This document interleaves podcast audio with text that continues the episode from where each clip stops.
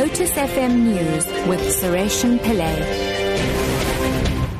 Six o'clock. Good morning. Constant criticism of the judiciary and authority of the courts by the executive only undermines the country's justice system and erodes public confidence. That's according to former NPA boss Vusi Pikoli. He made the comments last night at the ninth annual Helen Joseph Lecture in Johannesburg. The lecture coincidentally fell on the same day Chief Justice Mogoeng Mogoeng met with President Jacob Zuma on government's open criticisms of the country's courts. Pikoli spoke on the tensions that arose from the North Gauteng High Court ruling preventing Sudanese President Omar al-Bashir from leaving South Africa. A government that intentionally breaks its own laws and defies court orders cannot expect its citizens to respect the courts and obey the law. That's the bottom line. You can say the problems of the International Criminal Court are separate issues about its weaknesses and shortcomings, which can be addressed separately. We need not conflate issues. Address the weaknesses of the ICC separately, but we must respect our own, respect our own constitution.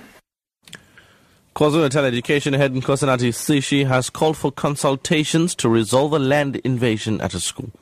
Land invaders have marked out more than 200 sites at Mason Lincoln Special Needs School at Umlazi, where they want to erect structures. Classes are continuing, but learners and teachers say they're working under a cloud of fear.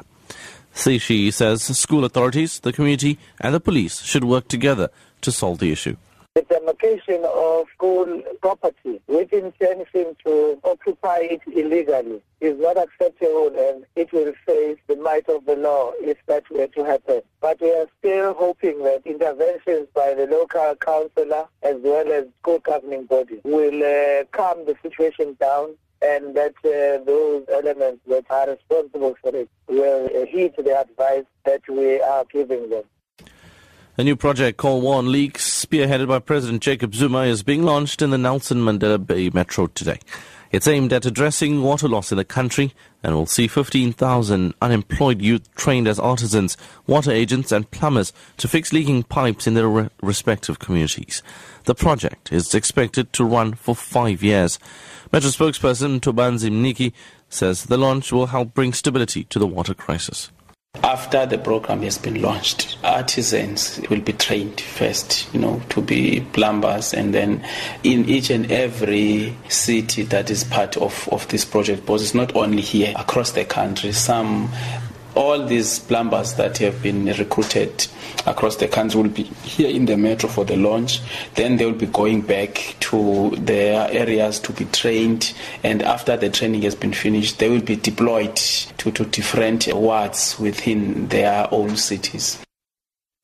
And finally, 10 years after Hurricane Katrina devastated the U.S. city of New Orleans, President Obama says what started as a natural disaster became a man made one. More than 1,000 people were killed and 1 million others displaced when Katrina made landfall from the Gulf of Mexico. In a commemoration speech in the city, he said there had been a failure of government. New Orleans, like so many cities and communities across the country, had for too long been plagued by structural inequality that left too many people, especially poor people, especially people of color, without good jobs or affordable health care or decent housing. And so, like a body weakened when the storm hit, there was no resources to fall back on. Top story at 6 o'clock. Constant criticism of the judiciary and authority of the courts by the executive only undermines the country's justice system and erodes public confidence. That's according to former NPA boss Vusi Pikoli. I'm Suresh Pillay. I'll have your headlines at half past six. News breaks up next.